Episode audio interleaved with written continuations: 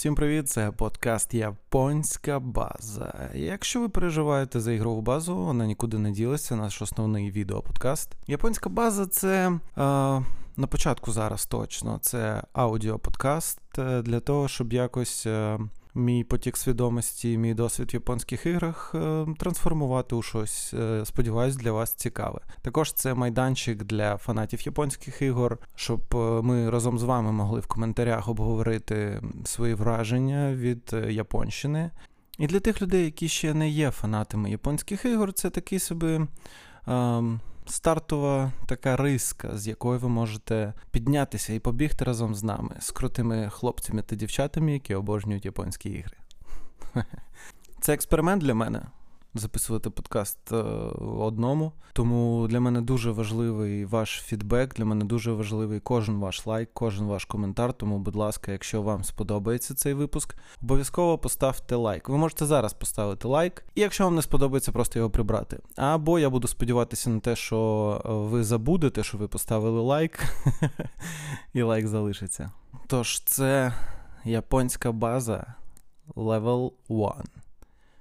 Погнали.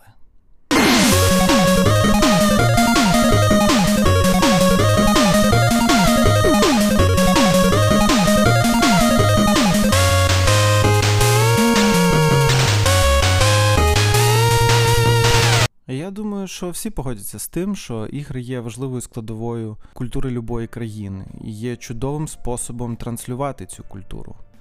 Бо ігри – це подорож в різні світи і... Коли ми так багато зустрічаємо шаблонних світів, нам вже не хочеться в них повертатись. Нам хочеться потрапити в якийсь новий світ. І японські ігри дають цей шанс. Знаєте, в них є щось інше, і це інше не дає мені спокою. Мені завжди було цікаво, якось дізнаватися про якусь нову культуру, якось вивчати її. Окрім подорожей туристичних, є чудова можливість – це ігри. Особливо зараз, самі розумієте. І от японські ігри, вони дають можливість потрапити в якийсь новий світ, якого ти ще досі взагалі не бачив. Трошки дивний світ, трошки незвичний, але, якщо вам сподобається, один з найцікавіших світів ever.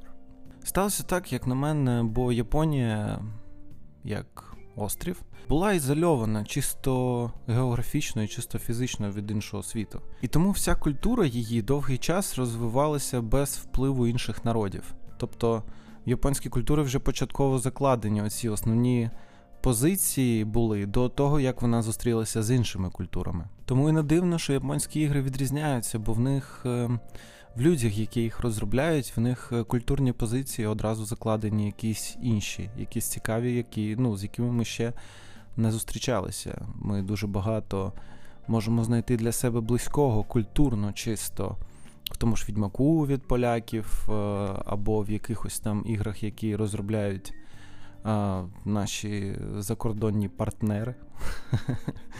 Але от в японських іграх щось завжди здається нам дивним. Щось завжди здається нам таким невивченим. І мені здається, це саме тому, що їхня культура дуже була ізольована, і їхня культура була, розвивалася сама собою. І ми з цією культурою ніяк не перетиналися. Не подумайте, що це просто цікавий факт, який я рандомно вкинув в цей подкаст, але синтоїзм – це, найбільш популярна релігія в Японії. Релігія завжди дуже сильно впливає на митців. І щодо синтоїзму, то зло в ньому – це егоїзм. Також як акт зла – це порушення соціального порядку. Бо основною метою синтоїзму є гармонія та єдність з навколишнім світом. І, як я вже і казав, на митців релігія завжди дуже сильно впливає.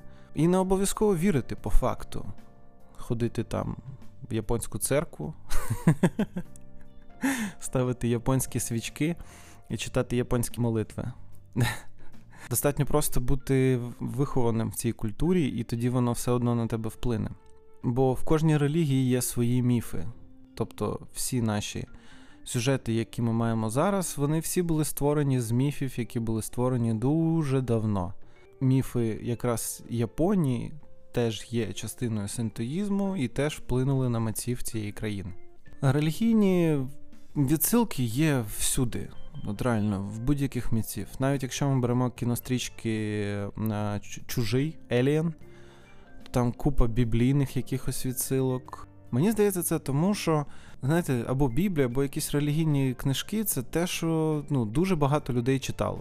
І тому їм дуже приємно знаходити відсилки в тому. А митцям вони такі так. Щоб такого, додати, щоб здаватися більш розумним, цікавим персонажем. Так, давай-ка ми йобнемо на іншопланетянина розп'яття.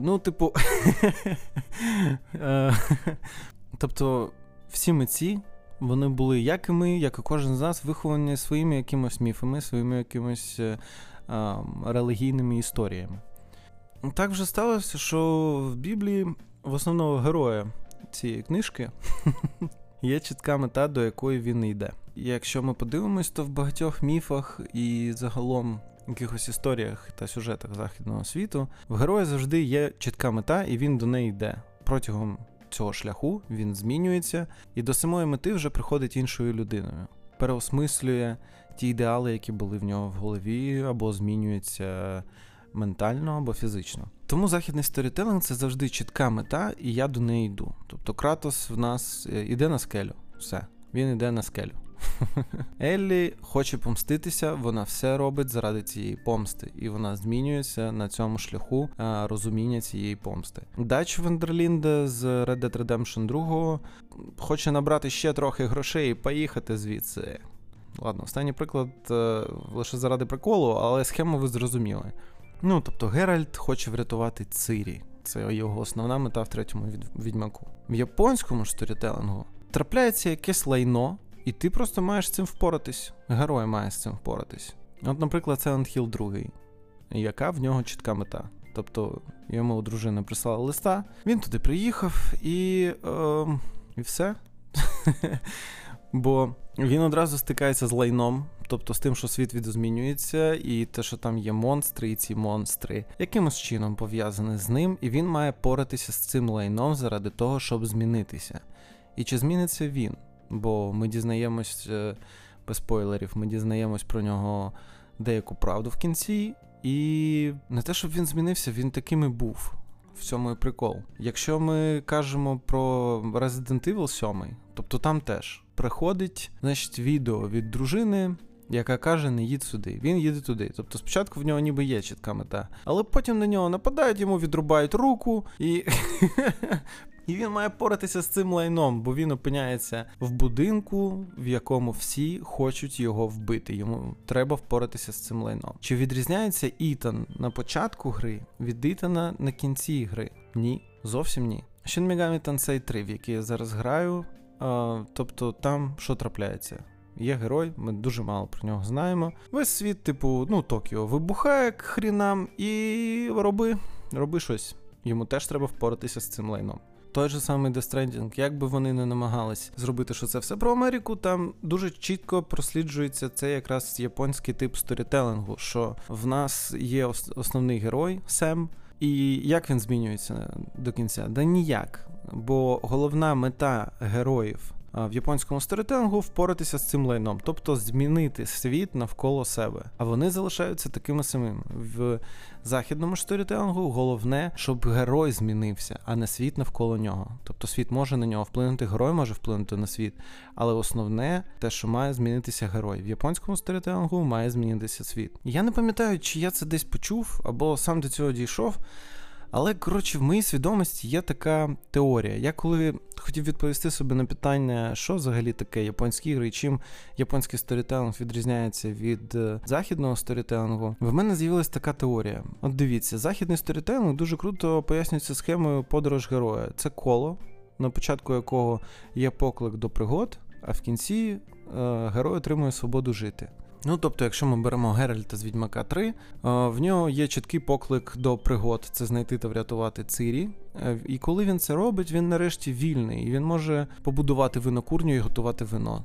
Тобто його історію закінчено. Він приймає те, що з одинокого білого вовка він перетворився на сім'янина, і це ріст персонажа. Тобто він змінився. Це коло подорожі героя. А от до чого я дійшов, що в японському сторітелінгу, я знов таки кажу, я не експерт, це просто те, що мені пройшло у голову, коли я аналізував персони, коли я аналізував Resident Evil, Silent Hill та все інше. Що японський сторітелінг, він розвивається по спіралі, а не по колу. Тобто, якщо ми, уявіть собі спіраль, як пружину, наприклад. І якщо ми стиснемо пружину, то це те саме коло, але по суті це пружина, тобто це спіраль. Якщо ми її розкриваємо, то ми побачимо дуже багато шарів того, як герой розвивається. І, можливо, сам герой не розвивається, він просто впливає на все, що навколо нього. І якщо ми проведемо лінію, оберемо якусь точку на спіралі і таку ж точку внизу спіралі, то ми побачимо, що сам герой не змінився. Але вже стільки всього трапилось, що все ж таки якісь зміни на світ він зробив. І спіральний сторітелінг тому і здається деяким людям, які не люблять японські ігри, довшим і менш цікавим, типу затягнутим. Але по факту це просто інший тип сторітелінгу. Щоб розуміти, як працює спіраль, як я вже і казав, треба провести лінію між точками, яка поєднає два моменти персонажа в ній. Щоб зрозуміти, як працює спіраль, я сподіваюся, що ви проходили обидва Resident Evil 7 та 8. Ви можете просто, якщо всі ці дві гри поєднати в одну спіраль і поставити одну точку на початку, там, де ми бачимо, що Ітан розуміє, що навколо нього лайно, і потім ми опускаємо на точку десь в кінці восьмої частини, і я без спойлерів, це для тих, хто розуміє. Ми бачимо, що персонаж сам по собі взагалі ніяк не змінився. Але все пояснюється, чому герой насправді в одному і тому самому стані в обох точках. Те, що з ним трапилось, зробило так, що він просто рухався по спіралі. Він сам зовсім не розвивався, але він змінював світ навколо себе. Ще дуже добре видно спіраль в четвертій персоні, в Persona 4 Golden, яку я проходив. Тобто в лінійній історії герой змінюється, в спіральній змінює все навколо себе. Герої в японському сторітелінгу, вони стаціонарні. Коротше, герой Persona 4, він на початку приїздить в місто, потім там кояться всі події четвертої частини, і потім він їде з міста, зовсім не змінившись. Але він врятував світ і змінив світ навколо себе. Він по факту просто явився, все виправив, все, порішав і поїхав. Бо японські герої, вони, їм не треба становитися сильнішими і змінюватися заради цієї сили. Протягом їх шляху їм треба просто поратися з цим лайном. Але давайте про Persona 4 детальніше. Тож наш головний герой приїздить в маленьке місто на шкільний рік. Він заселяється в будинок місцевого головного детектива, в якого є донька. Він там якийсь його родич і пообіцяв, що все буде окей. Умовно кажучи, вважайте, що зі столиці тіп приїхав в провінцію, в таке звичайне сільське містечко. І от в цьому сільському містечку починаються містичні вбивства. Класична історія, де школярі, яким не вірять дорослі, та поліція, яка теж не вірить школярам. Тут це одна і та сама людина, це якраз той детектив, який його прихистив. Так от ці школярі знайдуть та викриють вбивцю і вирішать ці проблеми. Якщо брати західний сторітелінг, то ми вже бачили такі історії. Ми бачили таку історію в книзі та кінострічці «Воно», де дітлахи дали тягла клоуну. Або в «Дивних дивах», там теж дітлахи дають тягла. Я кажу про перший сезон, бо я його бачив і він мені сподобався. Другий сезон вже був такий собі, а третій я вже, закинув, бо таке собі. Але умовно, в нас є школярі, яким не вірять дорослі, або не всі дорослі їм вірять, і вони, поруються з тим, що вони, по суті, не мають робити, як вони з цим поруються. Тобто так, як на західному сторітелінгу коло, то дітлахи кидають просто все своє життя і починають займатися лише розслідуваннями вбивств. І все ок. Вони змінюються, вони йдуть по цьому колу, вони вирішують ці проблеми, але їхнього життя немає. Тобто вони змінюються протягом цих розслідувань. Але такого просто не може бути в японській грі. Їм треба все детально прописати. Тому в нас і створюється така спіраль, яка створена з розслідування вбивства, з паралельного світу, в якому потрапляють в халепу жертви вбивці, і в якому наші герої будуть більшу частину часу тусуватися. І ще є один шар, це шкільне життя, бо вони в першу чергу школярі. І наш головний герой, він якби школяр та підліток. Йому треба вчитися, він хоче відчути перше кохання, і тусуватися з друзями, і все це протягом нашої історії. І прикол спіралі в тому, що одна подія працює на всі шари одночасно. Тобто, якщо ми, наприклад, в школі або там гуляючи з якоюсь дівчинкою або з другом, ми підвищуємо свої соціальні лінки з ними, то їх стати покращуються і в паралельному світі. І покращення цих статів допомагає нам швидше знайти вбивцю. Тобто на декількох шарах одна подія впливає. Якщо ми там когось не врятуємо, то це теж вплине на наше розслідування. І як це вплине на розслідування, ми там не зможемо, наприклад, заромансити дівчину, яка зникне. І ця дівчина не буде з нами в паралельному світі. Основна історія там полягає в тому, що нам нічого не відомо. Ну, тобто ми ходимо в школу, і тут раптом починаються якісь містичні вбивства. Але ми дізнаємось факт, що перед вбивством людину показують по нічному каналу на телебаченні. Ніч зливи або туману. Сама людина цього не пам'ятає, але після того вона зникає. І от на цьому нічному каналі вони завжди зовсім інші, ніж вони в житті. Чомусь. Ми маємо дізнати, чому. Наприклад, суперскромна там якась вихована дівчина, вона в ультравідкритому сексі костюми і тому подібне. Або там забіяка, який, типу, всім дає ляпасів, з'являється в чоловічій сауні і розказує, як йому тут подобається, бо всі чоловічки голі. Але після того вони можуть вмерти. І трупи знаходять в тумані. Здавалось би, вбивця метеоролог, але ні. Ми потрапляємо в телебачення, і це і є цей паралельний світ, про який я казав раніше. Ми дізнаємося, що в кожної людини є її інший бік, і якщо його не прийняти, то можуть статися проблеми. Але всі ми не хочемо приймати своє погане «я». Тобто, наприклад, той чувак був настільки маскулінним, що він не хотів визнавати, що в нього є і немаскулінна частина. Він завжди був проти неї. І він реально був під загрозою того, що вона б його просто поглинула. Або та дівчинка, яка в житті дуже скромна, і в неї була оця сексі-біч. Вона не приймала цю сексі-біч, а треба було прийняти і знайти якийсь компроміс. Але ми завжди не хочемо приймати своє інше «я», і якраз Persona 4 дуже добре це показує. Викликає дуже багато думок, і ти починаєш задумуватись так, блін, а що в мене, який там в мене інший бік? І ми маємо рятувати цих людей, і деякі з них будуть поповнювати нашу команду. І це все на фоні вбивств, на фоні навчання в школі, де ми теж маємо відповідати на питання, на фоні там якихось екзаменів, і на фоні того, що ми прокачуємо стосунки з дівчатами та друзями, поки ходимо в кіно, або там, не знаю, катаючись на велосипедах, на роверах. І це все одна гра. Тобто в західному сторітелінгу це просто була б історія про те, як діти знайшли вбивцю. І це коло. Тут це все розтягується в величезну таку спіраль, де на деяких шарах і всі ці шари дуже круто співпрацюють. І людині, яка не може прийняти такий сторітелінг, це буде здаватися, бля, нащо мені ото ходити в школу, нащо мені ото мутити з дівчатами. Ну, по-перше, тому що в грі це набагато легше. Там просто ти 9 разів скажеш те, що їй подобається, і ви вже в стосунках. В житті все не так просто. Тому в цьому плюс японських ігор. Плюс там дуже крута механіка днів.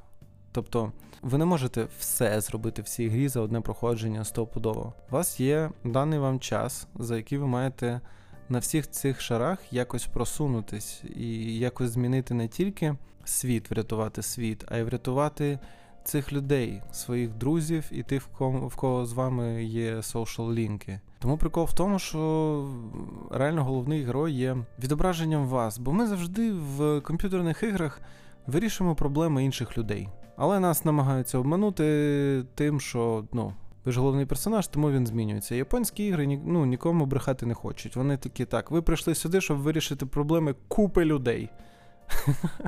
Можливо, з кимось поцілуватися. Тобто вже набагато більше, ніж є в мене в реальному житті. Тому це і цікаво. Цікаво ще, як речі, які любить головний герой, вони впливають на сюжет. Тобто, якщо ми беремо класичну західну структуру сторітелінгу, нам десь з'явиться, що, наприклад, він любить дартс. Тобто він буде сидіти там, нудьгувати, кидати дартс десь на початку фільму або гри. Потім він там когось зустріне протягом історії і буде вчити його грати в дартс, і обов'язково буде питання: «Вау, де ти так навчився?» І він такий: «Та, просто від нудьги». І потім, наприкінці, його вміння грати в дартс врятує всесвіт просто. Бо буде однією з складових його перемоги над умовним драконом і буде однією зі складових того, чому він крутий. Тобто в персонажах в західному сторітелінгу є такий невеличкий набір їх характеристик, і кожна характеристика, якщо вона не працює в сюжеті, вона просто не має там бути. Щодо японських ігор, вони роблять персонажів більш живими, тому що персонаж, окрім любові дартс, може ще любити картинг, боулінг і збирати палаци з карт. Але це зовсім ніяк не вплине на нього. Це просто те, що приносить йому задоволення. Це те, що знайомить вас з персонажем. Згадайте, наприклад, Кірію, в якого там, не знаю, може бути замінована будівля, а він в цей час співає в караоке. І караоке йому ніяк не допоможе врятувати світ. Це просто відпочинок вам і, в першу чергу, відпочинок йому, бо йому подобається караоке. І реально, якщо брати, нас в житті, не всі наші характеристики та вміння нам знадобляться, в принципі, якщо от з нашого життя написати історію. Бо для того, щоб вона працювала у шляху героя, треба буде викинути абсолютно все, окрім там, наприклад, однієї якоїсь хорошої характеристики і однієї поганої, яка буде показувати дуальність нашої душі. В японських іграх ні, там все добирально як в житті. От він типу Якуза, от він гангстер, але от він пішов співати в караоке, хоча йому треба рятувати людей. Люди ці нікуди не дінуться, але, будь ласка, take your time, відпочинь. Не женись за роботою. І це, напевно, одна з тих речей, яку прикольно показує Якуза, якої мені інколи не вистачає. Казати «ні» роботі. І це дуже прикольно виходить, тому що йому там треба врятувати заручників. Але він іде і грає там у більярд, або іде і грає в маленькі машинки. Він просто бере свій час і насолоджується їм. Цьому вчить Якуза, що можна сказати інколи «ні» роботі і відпочити, бо робота нікуди не дінеться, врешті-решт. Звісно, не переборщувати з цим, але все одно. Це погано. Японські ігри вчать нас дуже багатьом урокам. Щодо Persona 4, то там є момент, коли вам треба врятувати якусь жертву, і вам дається на це деякий час, наприклад, 2 тижні, і вас кожен день, відраховується до цього. І от ви можете її врятувати одразу хоч в перший день. Звичай там це бере десь 2 дні. Але ви можете просто займатися своїми справами, знаючи, що у вас є оцей дедлайн. І це дуже прикольно дає вам час більш дізнатися про персонажа, і це дає вам час більш зануритися в гру, це дає вам час сходити з дівчиною, яка вам подобається, в кіно і дізнатися її думку про це кіно. Бо ви все одно встигнете врятувати ту людину. В класичному західному сторітелінгу, якщо б у вас була б якась жертва, то ви не можете нічого робити, окрім, до того моменту, як ви її не врятуєте. І Persona 4, от якщо на неї подивитися зараз, от якщо ви такі, чого він взагалі каже про Persona 4, подивлюсь якийсь відос. А там якісь діти з великими головами бігають, і дуже дивна графіка. Ми теж коли з дівчиною проходили її, нам спочатку це казалось дуже дивним, здавалось, бо сама гра 2008 року, потім зробили її оцей Golden Remaster, і вона ніби на Nintendo Switch має бути, але ми її проходили на компі. І перший час, звісно, дивно бачити саме таких персонажів, але дизайн і проробленість цих персонажів робить все так, що вони здаються вам реальнішими, ніж, наприклад, персонажі в Assassin's Creed, які промальовані, дуже близько схожими на людей, з дуже реалістичною графікою. І в цьому ще магія японських ігор. Вони в більшості своїй, вони дають лише такий ескіз зовнішності людини, фокусуючись на її внутрішньому стані і на проробленні самого персонажа. Тому що до Persona 4 це топ. Чи починати з неї, чи почати з Persona 5, про яку ми поговоримо також. Не знаю. Ми грали в Persona 4 після Persona 5, вже там через деякий час. Можливо, варто почати з Persona 5. Я в кожному подкасті на ігровій базі кажу про Persona 5 і взагалі про Persona як серію. Не тому, що це просто мем. Це дійсно гра, яка настільки тебе в себе закохує, що мені дивно, як вона може не подобатися деяким людям, конкретно Ромі.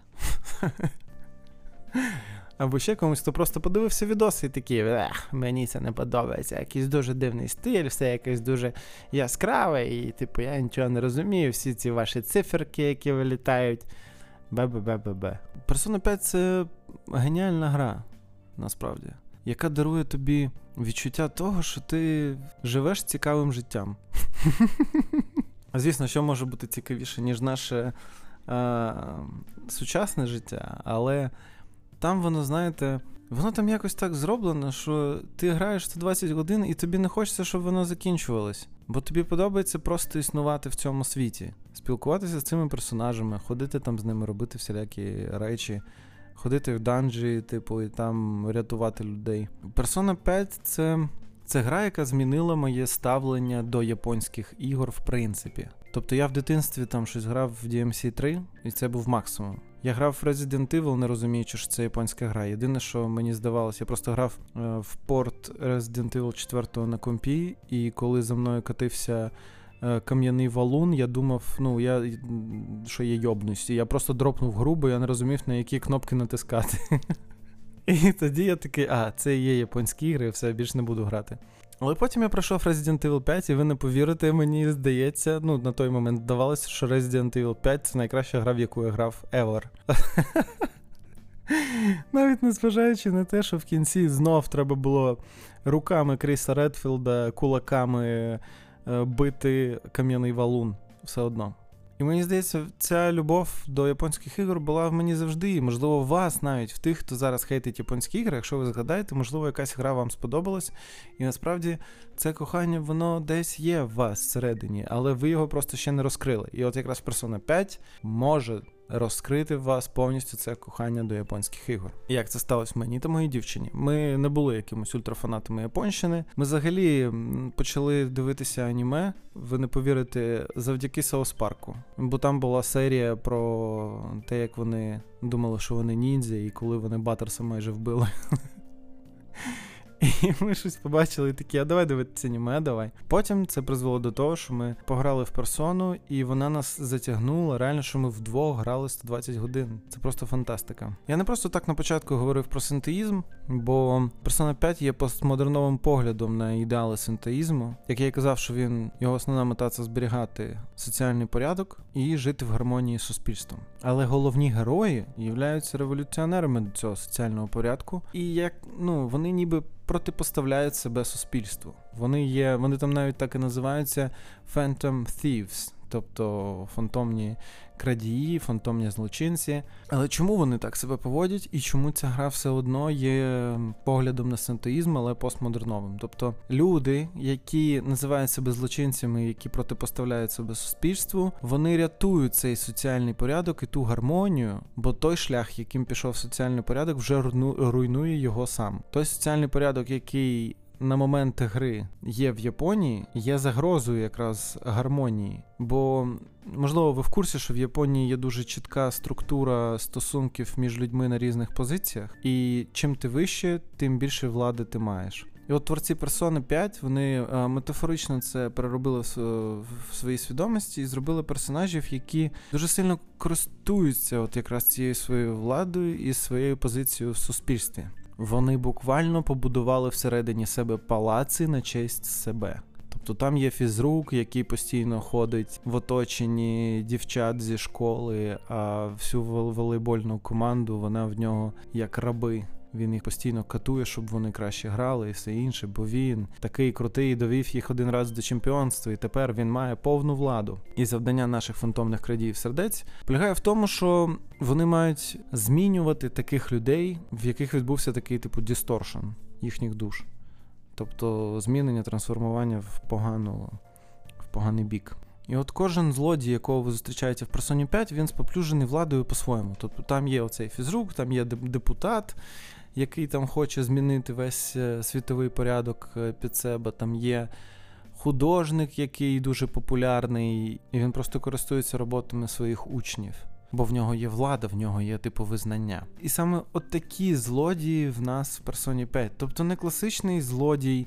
Якщо ми беремо західний сторітелінг, там вже є проблема з крутими злодіями. От реально, скільки ви таких можете згадати? Я думаю, що достатньо, але якщо подивитися на кількість ігор, то інколи, то це просто неспівставні якісь числа.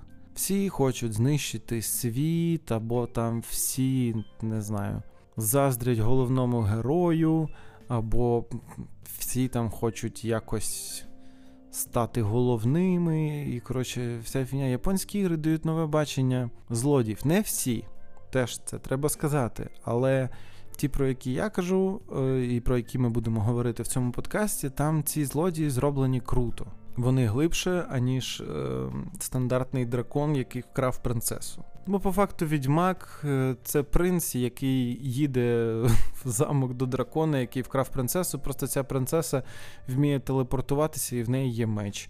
Її звуть Цирі. Ну, тобто, і вона, до речі, теж принцеса, вона ж королівських кровей.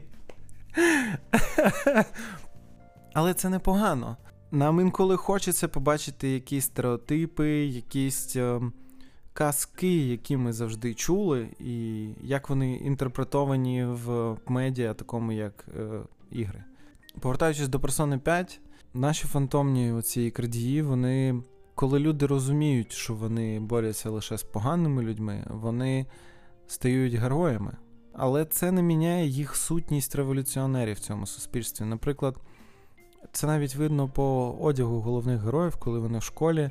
Всі пересічні школярі, вони вдягнуті, типу, по формі. Однаково. Всі однакові. А ці завжди відрізняються. Тобто вони революціонують навіть в цьому. І при тому, як я й говорив, повертаючись до спіралі, головний персонаж Джокер, він не змінюється ніяк. Реально, якщо ви подивитесь на нього на початку, коли він приїхав до цього міста і вступив в цю школу, якщо ви подивитесь на нього в кінці, він не змінився. Він ніби був створений лише для того, щоб згуртувати загін та навести лад просто тут. Ну і ще він був створений для того, щоб заромантити якомога більше дівчат і на День Святого Валентина отримати купу ляпасів. При тому, чим більше лав-інтерестів, тим більше ляпасів. Persona 4 і Persona 5 – це дійсно для мене ігри, які є базою того, яким має бути, яким є японський сторітелінг і яким є крута японська гра. Можливо, якщо ви хочете якось долучитися до цього медіуму, то спробуйте їх. Мені ніколи не подобалася покрокова бойовка. От реально. Цей turn-based RPGs мені взагалі мех. Але чомусь, в персоні це працює. Бо там ця бойовка, вона настільки круто пророблена з... Бо ви не просто там один підійшов, вдарив кувалдою, інший підійшов, вдарив кувалдою. І так ви просто тикаєте один одного, поки хтось не програє. Ні, там дуже все прикольно пророблено. Від зовнішнього вигляду демона, тобто Shadow, може це якось вам підказати, який саме удар буде проти нього найбільш корисним. Тобто там майже в кожного вашого супротивника є якісь свої слабкості, є якісь речі, які точно на них більше вплинуть. Плюс там можна з ними домовлятися, реально. Можна з ними домовлятися і брати їх до себе в команду. Я дуже багато чого не згадав ще про персону, але мені більш за все хотілося показати вам різницю цих шарів, бо, звісно, ще окремим шаром в спіралі Persona 5 є і те, що він заручник своєї долі, і це все нам показується через в'язницю, в якій він опиняється, і де всі маніпуляції з персонами, які ми здобуваємо по ходу гри, проходять, і те, як, чи зможе він взагалі вибратися з цієї в'язниці. Все це дуже прикольно і символічно, і цікаво. Що четверта, що п'ята персона не дадуть вам сильного головного персонажа, такого як Джоел, такого як Кратос, такого як Артур Морган. Але чи дадуть вони вам якусь цікаву історію? Так. Бо цікава історія може будуватися не лише шляхом героя, не лише однією схемою. Відходьте від схем, пробуйте нове. Я, скільки себе пам'ятаю, був контркультурником, ну, тобто, як я вже розказував в подкасті з Ромою Міщеряковим, коли всім подобався Гаррі Поттер, я читав «Відьмака». І зараз мені, ну, тобто, я там читав Чака Паланіка, коли він нікому не подобався, і всі там читали якісь інші книжки, там, того ж Гаррі Поттера. І я впевнений, що таких людей багато, ті, хто завжди шукав щось нове. І от японські ігри не в світі, а конкретно в Україні. І мене це дуже сильно дратує, що в україномовній спільноті не те, щоб є якась нелюбов до японських ігор, а є, знаєте, про них взагалі, в принципі, не говорять. Тобто є деякі канали, наприклад, в Рендаросу був просто чудовий, ахуєнний ролик про Devil May Cry, йому респект. Але загалом, з того, що я бачу, японські ігри – це і є ота контркультура, яку ви, можливо, шукали в геймдеву. Якщо вам вже осточортіли всі ці шаблонні сюжети, які ми бачимо в західних, від західних компаній, японські ігри – це те, що вам треба. Persona 4 та Persona 5, вони – це не історії про якогось сильного героя, це історії про людей, це історії про нас. Це історії про те, що в нас всередині. І люди, які так добре це показують через своїх персонажів, змогли і просто ідеально це зробити із самим гравцем. Вони ніби знають, що вам треба. Вони вміють грати на емоціях. Наприклад, в Persona 4 я та моя дівчина, ми знали, хто вбивця десь зсередини гри. І це ми просто не прям вишукували. Це ми просто такі, ну так, зрозуміло. Але це було і неважливо. І в чому прикол? Для західного сторітелінгу те, що ти знаєш, хто вбивця в такій історії, це просто смерть для такого сюжета. Далі грати абсолютно не цікаво. Що стосується персони, саме через те, що це спіраль, а не коло. Бо для структури кола це був, просто би фейл, якщо ви так рано дізналися про це і вам там ніяк не натякають, що це не так. Але тут всі ці шари, які, вибудовані, бо ви можете подружитися з тим, хто виявиться вбивцею. І це дуже круто. Це дуже вплине на те, як буде розвиватися ваш сюжет. Якраз те, як це працює на різних рівнях сторітелінгу, це просто якась магія. Окремо, те, що одна з найцікавіших штук, яка взагалі є в обох персонах. Персони – це як спін-оффи Shin Megami Tensei.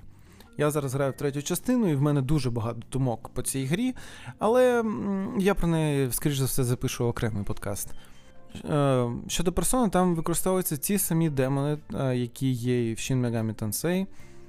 Але там це все побудовано трошки інакше, з іншою ідеєю, знаєте. Наприклад, основна персона, яка є в головного героя четвертої частини, це Ідзанагі. А якщо вам це ім'я щось говорить, то ви, напевно, що читали японську міфологію, бо були два основні боги, це Ідзанагі та Ідзанамі, Ідзанагі чоловік та Ідзанамі жінка. І в них там дуже цікава історія стосунків. Якщо ви думаєте, що у вас стосунку з вашим хлопцем або вашою дівчиною проблеми, просто почитайте про Ідзанагі та Ідзанамі. Ви зрозумієте, що вас все ще можна врятувати. Так от, там дуже круто використовуються як міфологічні персонажі, так і релігійні персонажі. Це вам дозволяє познайомитися з новою культурою. Притому це не обов'язково. Гра вам не каже, ти маєш знати все про цю богиню. Чомусь в нас виникало таке бажання загуглити, хто це, і ми читали такі, вау, ніфіга собі. І кожна персона, в кожного з головних персонажів, вона їх дуже сильно відтворює. Вона натякає на їхні якісь особливості. Вона пояснює дещо про персонажа. Тобто і на цьому шарі це теж новий шар того, як це все працює. Це не просто ігрова механіка. Вам японський сторітелінг полягає в тому, що вам намагаються дати історію в найменших деталях. Тому деяким людям це здається трошки затягнутим. Бо японський сторітелінг це як? Це або дуже мало деталей, як, наприклад, в соузлайках, де єдине, де ви дізнаєтесь історію, це через якісь речі або через фандоми, або дуже багато інформації. Але повірте, якщо люди вам так хочуть дати цю інформацію, вони впевнені, що вона цікава. Є, звісно, ігри, де це, можливо, не треба було робити, але конкретно в персонах це все працює ідеально. вас не змушують дізнаватися всі ці історії про персонажів та про їх персони, але коли ви почитаєте, дуже багато чого цікавого можете для себе знайти. Тому ця ігра, вона створює задоволення і, знаєте, як пізнання якоїсь нової культури і отримання нових знань, які, скоріш за все, вам ніяк не знадобляться в житті. Ну, якщо ви тільки не хочете записувати подкаст про японські ігри. Вони дають вам відчуття, знаєте, такого типу профіт. Реально профіт. Що ти, типу, граєш, і на кожному моменті ти можеш дізнатися щось нове, і це все окупає. Навіть те, що персонажі четвертої гри – це просто діти з великими головами. Це стає неважливим, чисто ця візуальна штука. Важливим є наповнення, і наповнення – це те, що японці точно вміють робити. Або, наприклад, Арсен в персонажі Джокера з п'ятої частини, це теж там великий вор. Всі справи, є навіть аніме, мені здається, про Арсена. І Арсен Люпен, є серіал «Люпен». Я думаю, що ви про нього чули. І не дивно, що серед фантомних крадіїв сердець є Арсен Люпен. Але він там дуже круто розвивається.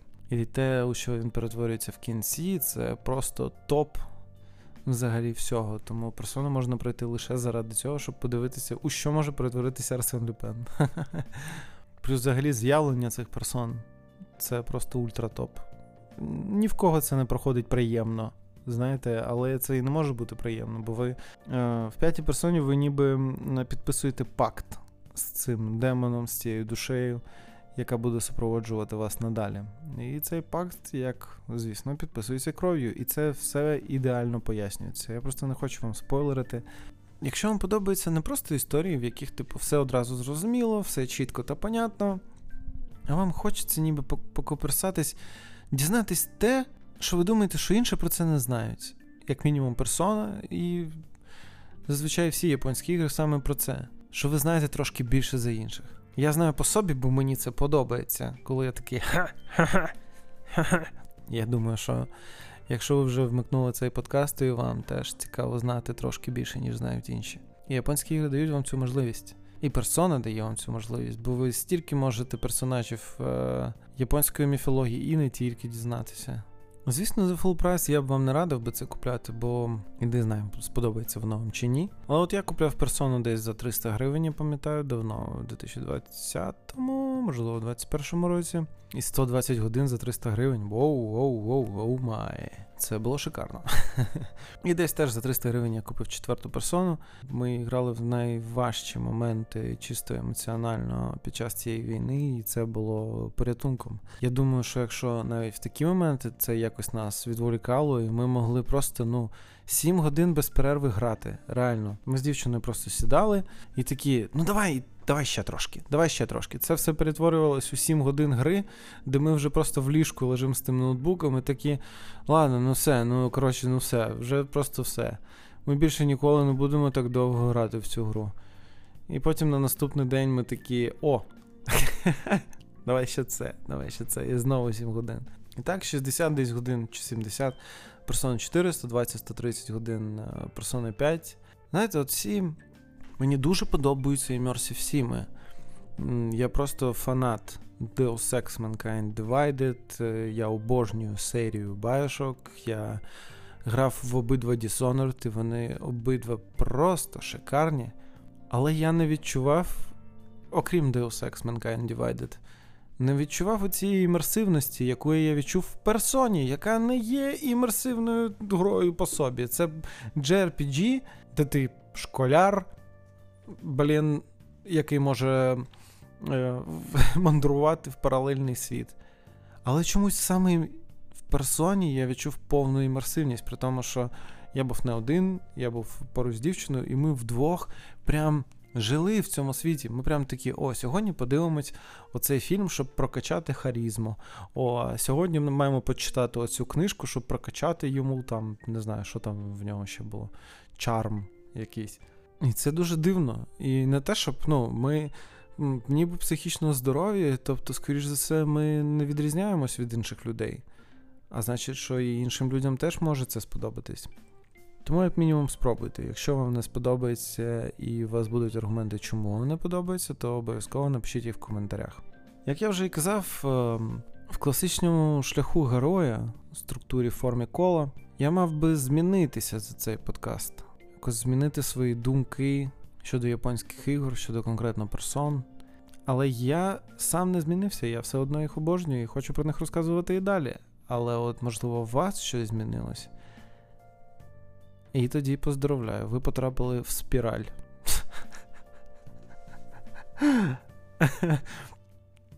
Пишіть в коментарях, як вам взагалі ця теорія, чи не просто я підганяю все, що я бачу, під те, що я сам собі придумав. Можливо, ви зможете якось цю спіраль накласти на якісь інші ігри. Чи взагалі, як вам цей експеримент з японською базою? І пишіть коментарі, ставте лайки. Я дуже хочу, щоб... Дуже хочу продовжувати цей цикл, можливо, більше розглядати ігри, а не пояснювати свою теорію, яку я вже давно хотів всім розказати. Також підписуйтесь на Patreon та ByMeACoffee ігрової бази, підтримуйте нас фінансово. Це дозволяє нам, окрім того, що знімати відео на основному подкасті, мені в вільний час записувати цей подкаст і витрачати час на його монтаж. От. Можливо, теж він колись буде в відео, якщо вам буде цікаво. Можливо, будуть гості, якщо ви знаєте когось, хто ще любить японські ігри, то пишіть. Можливо, запишемось. От. Це була японська база. Арігато, кузаймас. Вся хуйня.